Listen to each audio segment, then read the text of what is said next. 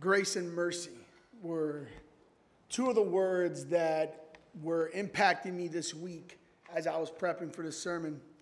I don't know about you guys, but I needed God's grace and mercy this last week, just in everything, in every, every area in my life. Um, I know that I was, I was in need of God's goodness and grace in my life, and He gave to me abundantly. And I know, I know that the Lord will speak through what He's done in me this week, my faults, failures, and my trusting in Him for His goodness and mercy. Let me ask you a question this morning, church. Have you ever done something in your life that you were so ashamed of? Have you ever been burdened with the guilt overcame you so much that you couldn't sleep? You were burdened with the guilt of something you've done and you couldn't sleep, you couldn't eat. It was in your mind always, and you sunk into a depression. Anxiety arose. Have you ever said, God, there is no way that you can forgive me? God, you don't know what it is that I have done because if you did, there's no mercy for me. We ask the question Can I ever be made new? Can I ever be restored? See, Psalm 51 was for David, written by David, but Psalm 51 is for you and me this morning. I want to read Psalm 51 in its whole passage, and then we're going to break that down together and talk through what it looks like for us to ask those questions, to be like David, have sin, and who do we turn to? Psalm 51 this morning. Have mercy on me, O God, according to your steadfast love, according to your abundant mercy. Blot out my transgressions. Wash me thoroughly from my iniquity and cleanse me from my sin. For I know my transgressions and my sin is ever before me. Against you and you only have I sinned and done what is evil in your sight, so that you may be justified in your words and blameless in your judgment. Behold, I was brought forth in iniquity, and in sin did my mother conceive me. Behold, you delight in truth in the inward being, and you teach me wisdom in the secret heart. Purge me with hyssop, and I shall be clean. Wash me, and I shall be whiter than snow. Let me hear the joy and gladness. Let the bones that you have broken rejoice. Hide your face from my sins and blot out my, transgress- my iniquities. Create in me a clean heart, O God, and renew a right spirit within me. Cast me not away from your presence, and not take away your Holy Spirit from me. Restore to me the joy of your salvation and uphold me with a willing spirit. Then I will teach transgressors your ways, and sinners will return to you. Deliver me from the blood guiltiness, O God. O God of my salvation, and my tongue will sing aloud of your righteousness. O Lord, open my lips, and my mouth will declare your praise. For you will not delight in sacrifice, or else I would give it. You will not be pleased with the burnt offering. The sacrifices of God are a broken spirit, a broken and contrite heart. O God, you will not despise. Do good to Zion in your pleasure. Build up the walls of Jerusalem. Then will you delight in right sacrifice and burnt offering and whole burnt offerings. Then the bulls will be offered on your altar. Father, I come before your throne this morning as we seek to unpack Psalm 51 and what it means for you, for us. As we serve on a mighty King who offers mercy and forgiveness, I pray for those of us in here that are feeling the weight of our sin. I pray for those of us who are looking for something new. Jesus, I pray that you will make yourself known. Spirit, that your eyes will, that you would open the eyes of the blind and that new hearts will be made. Spirit, that new lives will be made. I pray for those of us who, who are believers and yet we're struggling with a, a wrong identity of who we are. I pray that Psalm 51 will help us clearly see truly who we are in light of your goodness and mercy. Pray that we walk out of here loving you, Jesus, more than we could ever love you. And thank you for the grace that you have given us that we don't deserve, and yet you give freely. So we ask this in your name, Jesus. Be with me as I preach your word. Amen. This uh, morning, my main idea is pretty simple if you're taking notes. My main idea is because God is merciful, we have forgiveness for our sin when we come in repentance and faith. So, very simple. I'm going to repeat it one more time for my slow writers. because God is merciful, we have forgiveness for our sin when we come in repentance and faith. FYI, by the way, when I say slow writers, uh, someone here, Ellie Sanchez, who I love and miss, who's in Puerto Rico now, she once told me when I was out, I was out there uh, about two weeks ago now, um, and she told me, she's like, you're too fast when you do your main point, so please slow it down. So if you're watching Ellie, this is for you. So if you are feeling that way this morning, the good news for you today is that you don't have to be the same person you were. If you're feeling the weight of sin, if you're feeling the weight of condemnation, if you're feeling like, man, God, where is hope? The good news for you is God is able to make you new and clean you like you never knew before. That's what I want you to walk away with today. See, David breaks this in two specific ways. Psalm 51, verses 1 through 6, he's going and going to impact mercy and repentance. So, verses 1 through 6, he's going to impact what is mercy and what is repentance. Psalm 51, 7 through 19, is a response in faith in God's grace. So he broke he breaks it in two different ways, and we're going to do the same way. We're going to break that in the same way. We're going to see one. So if you're taking notes, our subpoint is one, our plea for mercy. Second, our need for repentance.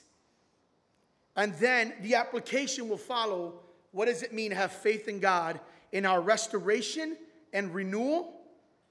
God's mercy to us. And what does it mean to have right sacrifice? Right sacrifice that the Lord loves. So let's begin Psalm 51. Have mercy on me, O God, according to your steadfast love. According to your abundant mercy, blot out my transgressions.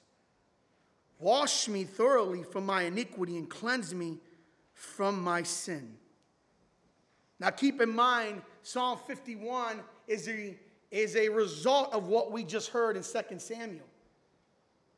2 Samuel, again, we read David sins greatly, not only against Uriah, but he, against Bathsheba, but ultimately against the Lord. And so, Psalm 51, we have David crying out to the Lord after Nathan being able to expose what he's done. He's left with the guilt and the condemnation. Who does David run to? Who does he go to? The only one that he can go to is the one that offers the keys to his forgiveness.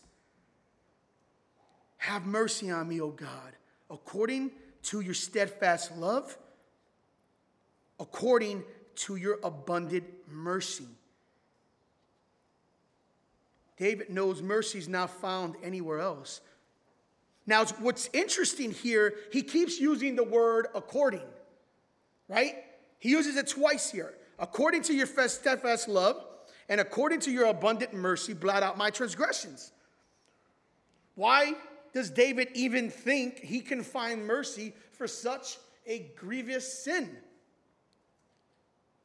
Well, because David understands the character of God.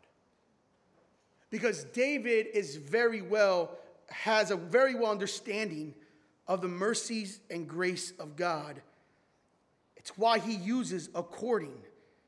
because it's based on something that David can refer back to. It's the character of God. Exodus chapter 34, verse 6 says this about God The Lord passed before him and proclaimed, The Lord, the Lord, a God merciful and gracious, slow to anger, and abounding in steadfast love and faithfulness. See, David knew I serve a God who is slow to anger, who's merciful and gracious, and he's abundant, he has abundant steadfast love and faithfulness. It's why I can go to the throne of God and plead my case because I got a God who's able to understand. According to his love, he calls out, I know you can do this, God. I know that you're the one that's able to make me clean. So I run to the throne. Cleanse me from my sin, for I know my transgression, and my sin is ever before me. He uses the word here, blot out my transgression. The word blot here means to wipe or destroy. See, it wasn't just enough for, for David to be like saying, Hey, Lord, forgive me of my sin. He's like, Lord, I want you to obliterate my sin. I want you to take it from the east, cast it to the west. Lord, I want to be so cleansed in your, in your eyes that my sin is utterly destroyed. No variance, no barrier is against you and me now. Wash me. He says, Wash me thoroughly for my iniquities. Now, this is referring back to Exodus 19:10, where this will be a ceremonial cleaning. And so David's referring to a cleaning that would have him being able to approach the throne of God. So David is saying, Cleanse me in such a way that I can approach your throne and that you will see me and give me forgiveness, wiping out my sin. For I know my transgression is ever before me. Against you only have I sinned. Now we're focusing on repentance. We're, in verse, we're, we're, we're in verse uh, three, and he's going to focus a little bit on his repentance now. He understands something that we need to understand. He says, For I know my transgressions and my sin is ever before me. Against you only have I sinned and done what is evil in your sight, so that you may be justified in your words and blameless in your judgment. David doesn't deny or hide his sin like he did early in 2 Samuel. Early in 2 Samuel, he hid the fact that he laid with Bathsheba. Here, though, in Psalm 51, he, it's a different person. He's, he's, he's meeting with the eternal king. And his heart is about to be changed. And so he recognizes his transgressions and knows against you I have only sinned. Now, I want to be very, very, clear because I've had different people ask me specifically about this verse when he says, Against you and you only have I sinned. Did he not sin against Bathsheba? Did he not sin against Uriah? Did he not sin against God's people? Wasn't he not the king? As a king, he was supposed to be in battle. He wasn't supposed to be in the back taking a pace on the roof. No, he did sin against all those people I just mentioned. And he is accountable to ask forgiveness for those who have he's offended. David does not ignore that. Nor does the Bible teach that when we sin together, uh, sin against others, we're not called to make things right, because that's not what is being taught here. Rather, what we're seeing here is Ultimately, David has an understanding that it is God that holds the key to his forgiveness. It is God ultimately that holds us accountable. God is holy. God is ultimately the one who judges us all that we do. And therefore, he is blameless in his judgment. Therefore, he goes to him and says, I know you have the keys to send me here, but I want to be with you in your presence. So I want to make that very clear. God is able and justified in his words in his judgment. Verse 5 Behold, I was brought forth in iniquity, and in sin did my mother conceive me. We were born sinners from the beginning. This is not, this is a statement that tells us here of our own kind of where we're at in life. We were all born sinners here. He says that clearly. I was brought forth in iniquity, and in sin did my mother conceive me. Let me tell you something. As a father of three kids, I can tell you I didn't teach my kids how to sin.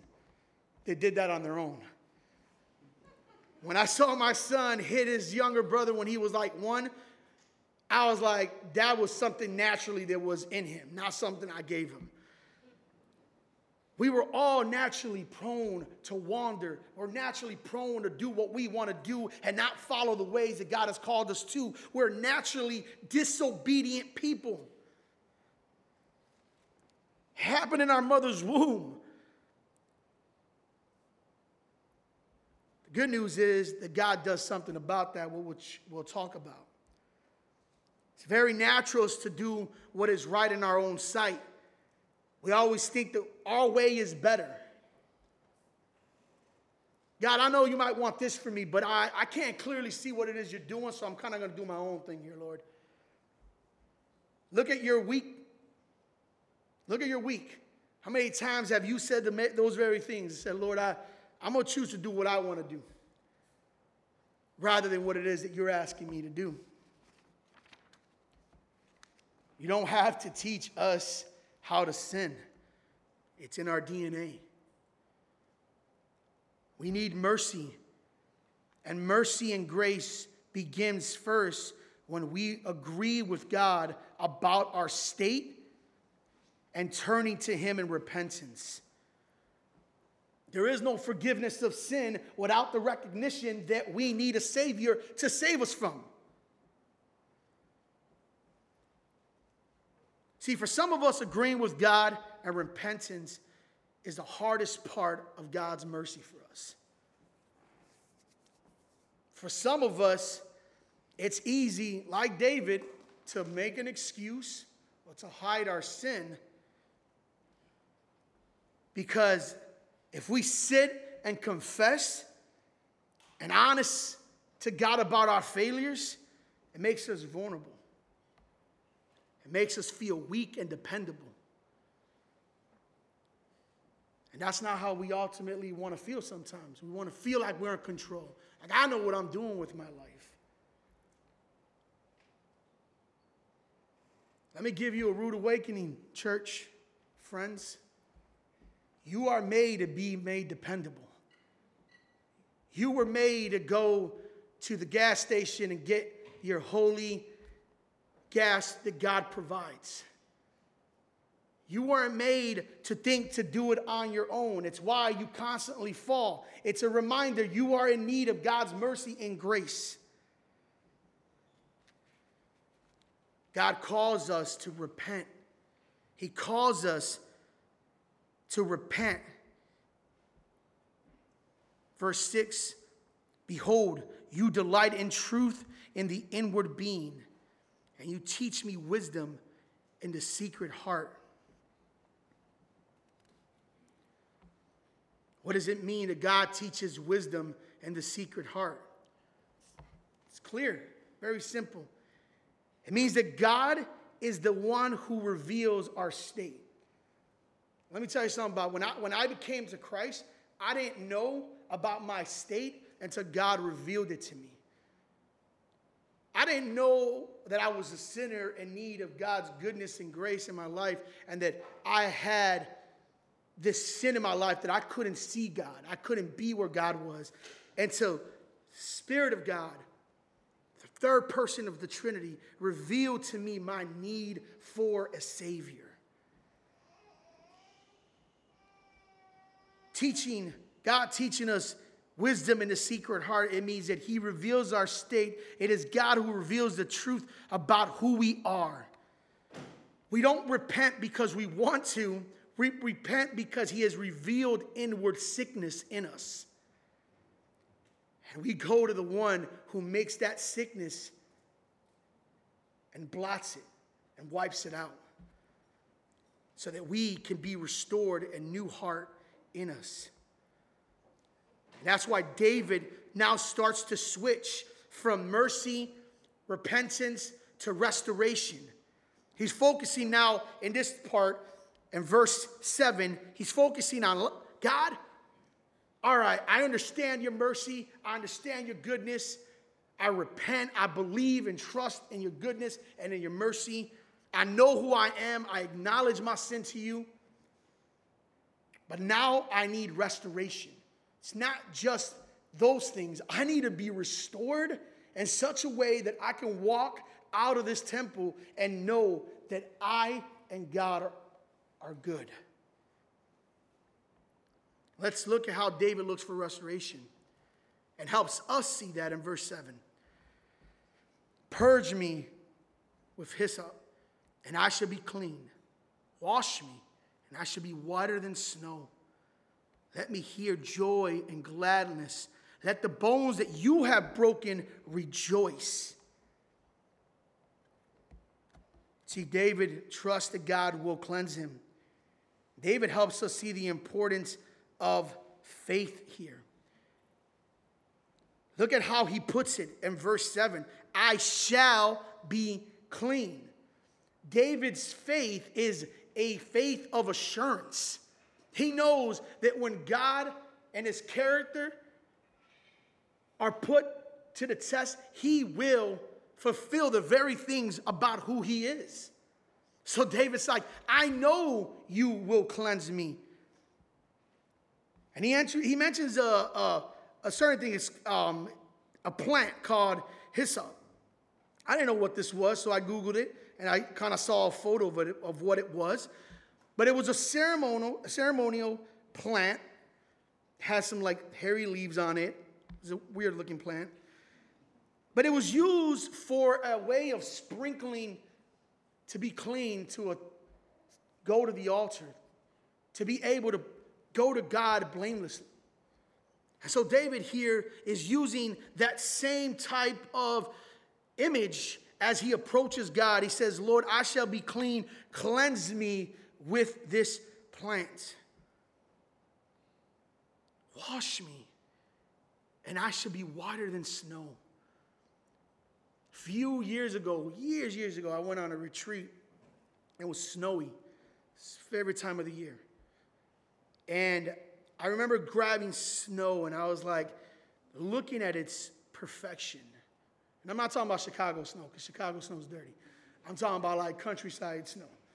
And I grabbed it, and I just remember being in awe of the, the snow. But then, I, like when the sun hit it, it was like this kind of like sparkling type of experience. And I, and I remember saying, man, is this what David is talking about when he says, make me, wash me clean and I shall be whiter than snow? I'm looking at this snow. Uh, how can you get whiter than this?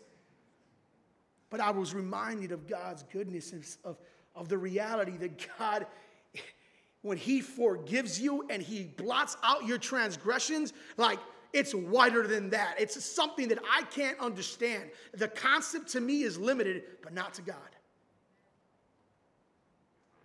And that's what David is saying here. He says, Cast, create in me, I'm sorry, um, verse 8.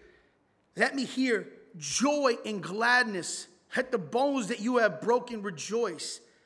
Hide your face from my sins and blot out my iniquities. Blot out my iniquities. David shows us something here. Notice he says, Let me hear joy and gladness. Let the bones that you have broken rejoice. Did you know this morning God's act of mercy is to break our bones? You might think, like, whoa, what do you mean? See, David's weight of his sin felt as his bones were broken, which led him to the king who was able to offer him mercy and forgiveness. Have anyone here experienced broken bones? Raise your hands. Anyone here experienced some broken bones? All right, see some here. Got my own right here. I fell out of a window when I was uh, about like nine years old. My brother pushed me out. he knows what he did but I love him. It's not pleasant. No one ever said, Oh man, I, I love getting my bones broken, God. Can I get another one? No, but see, broken bones, when we sit there and ignore it, it doesn't go away. It's the same way God's rebuke is. When we sit in our sin and we don't repent and trust in the mercies of God, we will feel the weight of our sins and it will feel like broken bones. It will feel like depression. It will feel as if there's no remedy until we turn to the one who offers us that to us. God's grace is to cause us things that are not pleasant for the purpose of his grace to be accomplished in your life and in my life. It's not for us to sit in that, right? I want us to know that there's a difference between broken bones that call us to be going to the throne to receive his goodness and mercy. But it's not to keep us there. God wants to restore us to experience him the way David just says. Restore to me the joy of your salvation. I'm sorry, verse 8. Let me hear joy and gladness. Let the bones that you have broken rejoice. See, he doesn't just want to stay there, he wants to come back to a time where he remembers the joy and the gladness of his salvation. Therefore, that's where we want to be. We, when our bones are broken, when we are feeling the weight of sin, Go to the King who makes all things new, and he will restore our joy, he will restore our faith. Verse 9 Hide your face from my sins and blot out my iniquities. Create in me a clean heart, O God, a renewal, a right spirit within me. Cast me not away from your presence, and not take your Holy Spirit from me. Verse 12 Restore to me the joy of your salvation and uphold me with a willing spirit. Verse 10, he says, Create in me a clean heart, O God. How, do, how does God do that? How does God create a clean heart?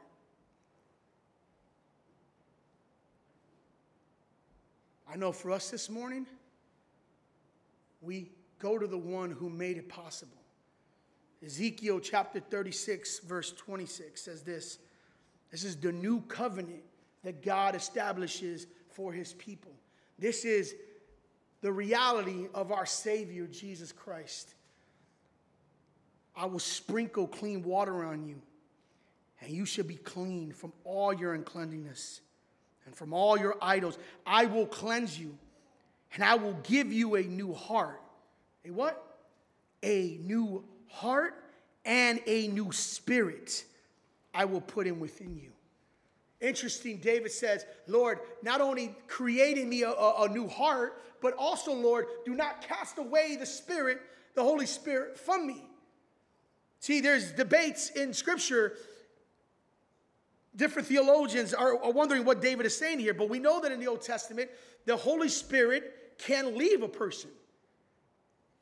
We've seen that in King Saul. The new covenant here says, Not only would I give you a new heart, but I will give you a spirit that I will put within you. A spirit that will never leave you. A spirit that will always be there, your advocate, your helper.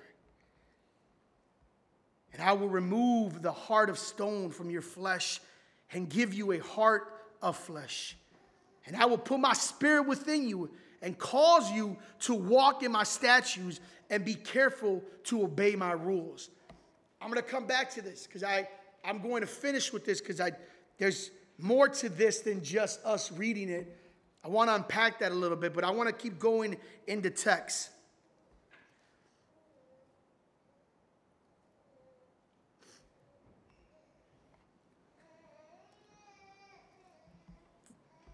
Verses 10 and 11, creating me a clean heart, O God, and renew a right spirit within me. Verse 12, restore to me the joy of your salvation and uphold me with a willing spirit. He says here, willing spirit. What, is, what does that mean? What does it mean to be what David says, uphold me with a willing spirit, right? David is asking, Restore to me the joy of your salvation and uphold me with a willing spirit. Well, uphold, a, a willing spirit here is defined as a teaching obedience. See, it's not enough for David to want to be restored, but David wants to live in obedience to God's grace. Upwilling spirit here is defined as God, teach me to what it means to be obedient to your word. See, I need us to understand something here, church. It's not enough about wanting for us to be restored. It's what we do when we have that restoration. How do we walk in Christ in such a way that is living a life that is worthy of the grace that He's given us and called us to? See, there's a difference between grace and cheap grace. There's grace that keeps us running to Him, and when we fall, we are restored, and He picks us up, and we keep going in that same direction. And then there's cheap grace, the grace to things that I can keep on doing what I want to do and still receive that same abundant grace. That doesn't work. Some of us here are experiencing the loss of the joy of our salvations because we're in that current situation right now. We're in the current situation where we are continuing in habitual sin and yet still asking God to forgive us. We have forgotten what Romans says that if we have been dead to sin, how can we keep walking in it? We got to be careful about the lies that we sometimes believe about the goodness and the mercies of God. Cheap grace will kill us.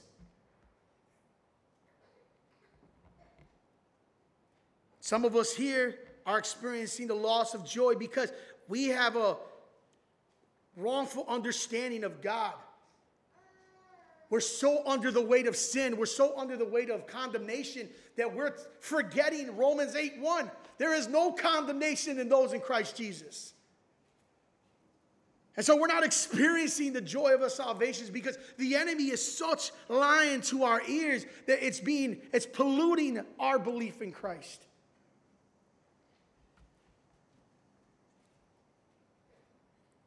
Restore to me the joy of your salvation, God. Help me see what I need to see and hear what I need to hear.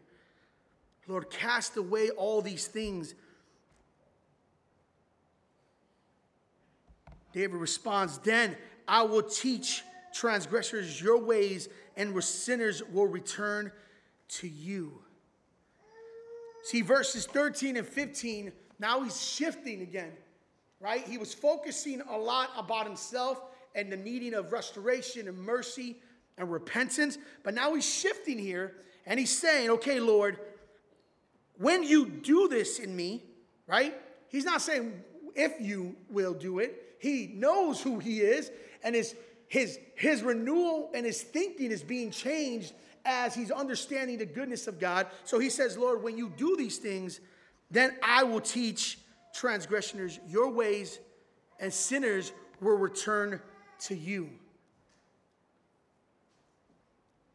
The result of his mercy is that we will become ambassadors of Christ. When we receive the goodness of Jesus, in response, it would be something that we share with the world. A response of a restored person wants to shout it out to the nations. When we know that the Lord has saved us from, and we know that all the junk that has been in our, our lives, our natural response is that we want to tell the world about it. I remember when I was growing up and I came to Christ early, early, early when I was about 14 years old. I, came to Christ in this church. Actually, I'm, uh, spiritual mom is right over there, Jan Shed. She brought me to the Lord um, back when I was 14 years old. And I remember when I came to Christ, I wanted to tell the whole world about Jesus.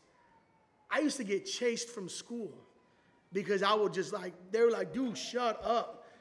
And I wasn't gonna shut up because I wanted the world to know that I was a sinner who was made clean by God. And I wanted the world to know. And so when David says that I will teach transgressors your ways and sinners will return to you, I feel that in my bones. I know what it is to say, Lord, if I'm new and I have a new heart, I want the world to know that. Verse 14, deliver me from the blood guiltiness, O God, O God of my salvation. I love when he uses that, O God of my salvation, because David's understanding that there is no salvation apart from anyone but his king. O God of my salvation, my tongue will sing aloud of your righteousness. O Lord, open my lips and my mouth will declare your praise. Oh man, when God restores a broken heart, when God restores, man, I was blind and now I see. There is this joyful knowing of the restoration that only God can do.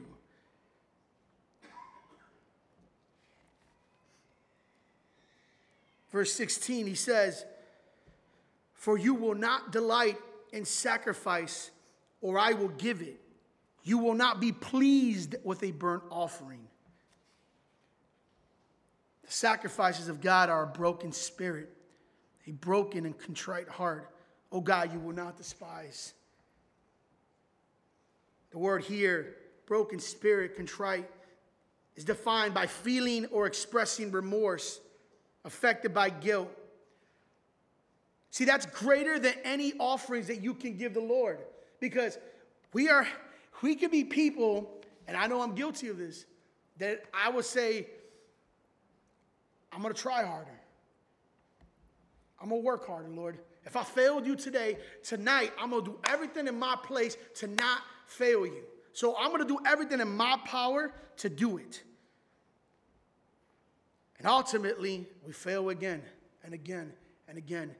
And we think that these things that we offer the Lord, okay, Lord, I'm not going to use my phone as much. Here, take that as an offering. And we do the same thing with the iPad. So we find ourselves in a position where we realize that God will not be pleased with this. But what God is pleased with is when we approach the throne with the spirit that is saying, Lord, I need you. Lord, please forgive me because I have nowhere to run. Will you make me clean? And the Bible tells us that, oh God, you will not despise a heart like this, one that seeks mercy, grace, and renewal. God says, Come to me, daughter. Come to me, son, and I will make you new. I will make you whiter than snow. No longer do you need to hide or run. No longer do you need to work harder. He knows the weight of that. Come to me, all who carry heavy burdens, and I will give you rest.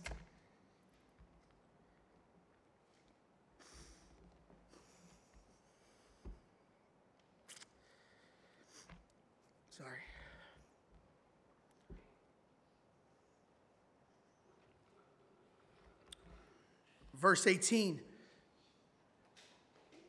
Do good to Zion and your good pleasure. Build up the walls of Jerusalem. Then will you delight in right sacrifices. and burnt offerings and whole burnt offerings. Then bulls will be offered on your altar.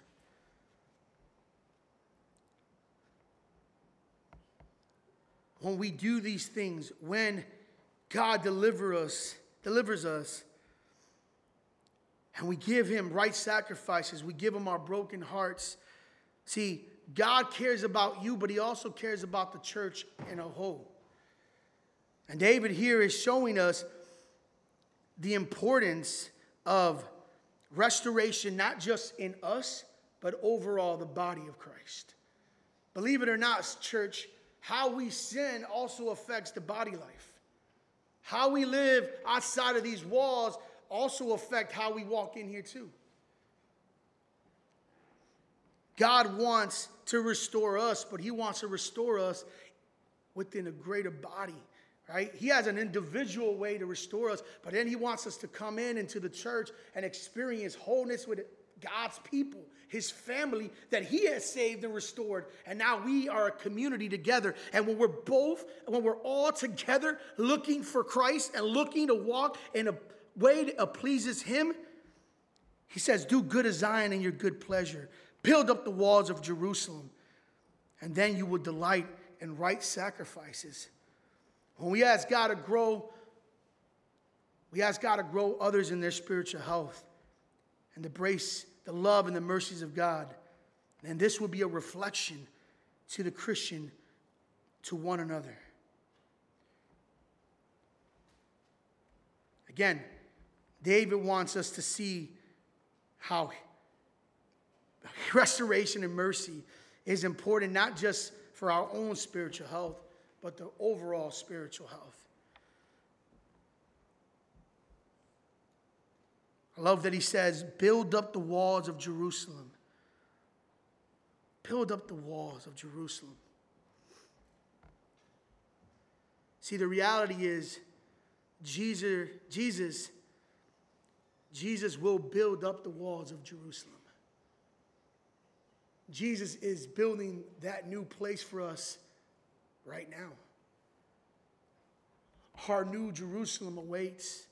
See, Jesus is the greater king that will never fail you. Remember, I told you I was going to go back to how God deals with our heart. How does God create us a new heart? We said it's the new covenant because Jesus made it so. It is because of the blood of Christ that was spilled on Calvary that we have a way for man and God to make, be made new. God gives us a new heart because Christ made it possible for us to receive a new heart. Christ made it possible that we can have the advocate, the Holy Spirit in our lives that will never leave us, so that we can live in such a way that is pleasing to Him. Again, I'll go back to Ezekiel 36. He says, I will give you a new heart, and a new spirit I will put within you. I will remove the heart of stone from your flesh and give you a heart of flesh. See, Jesus makes it possible for us to know and trust Him. Jesus makes it possible for us to recognize our own sin. He gives us a heart of flesh that is able to know that we need Him. Our eternal King Jesus makes it possible by his death and his resurrection. Verse 27 in Ezekiel, he says, And I will put my spirit within you. He says about three times. He wants us to know in Ezekiel that the Spirit of God is in us when we are followers of Christ. And he says, lastly, and he will cause you to walk in my statutes and be careful to obey my rules. When we talk about verse 12, restore to me the joy of your salvation in Psalms 51, it says, Restore to me the joy of your salvation and uphold me with a willing spirit. He's talking about verse 27 in Ezekiel. And I will put a spirit within you that calls you to walk in my statutes. What do we do with Psalm 51? What do we do with this, church?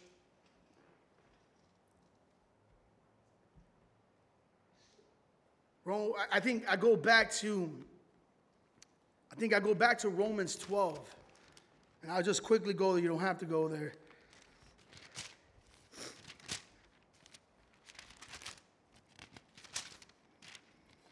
Romans 12, as, as we're ending Psalm 51 and we're asking the questions, what now, Lord? What now? We've talked a lot about forgiveness. We've talked a lot about mercy and God's goodness, repentance. But now what, Lord? How do, how do I take Psalm 51 and walk in a way that is, is walking in the newness that you have given me? Paul says in Romans 12, I appeal to you, therefore, brothers by the mercies of God to present your bodies as a living sacrifice, holy and acceptable to God, which is your spiritual worship. How do we how do we live a life it is based on Psalm 51. It's by the mercies of God. And love Paul says that because without the mercies of God, without the goodness of God, we can't please God. Okay? I want us to make us understand like we cannot please God without the mercies of God and knowing who we are and, and knowing what He's done for us. But present your bodies as a living, as a living sacrifice, holy and acceptable to God. Some of us this morning we need to know how are we living in such a way that our hope is in Christ. Some of us are stuck in sin and we're using our bodies and we're presenting them for things that God hates. We've seen in 2 Samuel that there is consequences for sin. I don't want us to be mistaken that God is good and is gracious, yes, but there are consequences to sin. That's why I plead with you, brothers and sisters, and myself. How do I,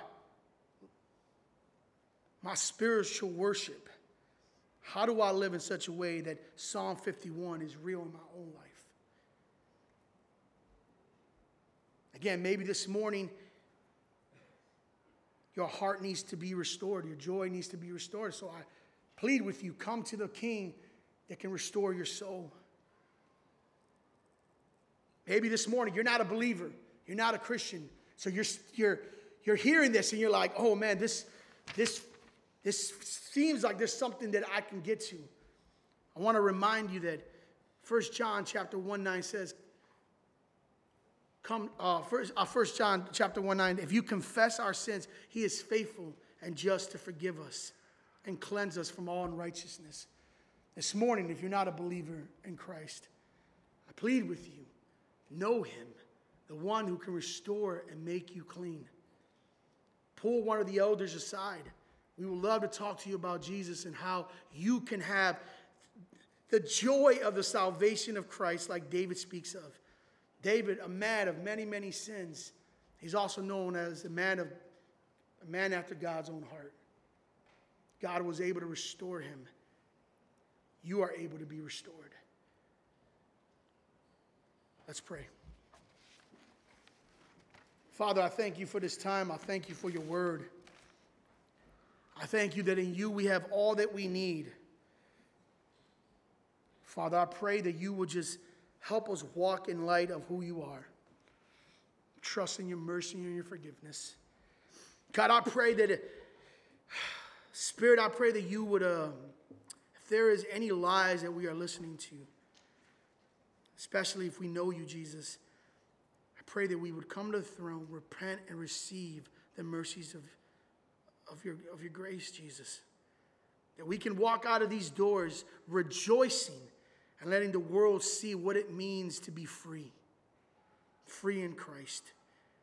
And I pray that those who not, might not know you here, I pray that there would be, uh, you would press on them, Spirit, the need to re- repent and believe. Father, I pray for those of us here who are stuck in sin. Pray that, Lord, you will show us what does it mean to have a spiritual worship one that is presenting our bodies for sacrifice, a sacrifice, Lord, that you are pleased with. Lord, I ask that you would just create in us a new heart and keep restoring us day in and day out. Make us your people as we walk out of these doors. May the neighbors see the joy that we have in you. We ask all this in your name, Jesus. Amen.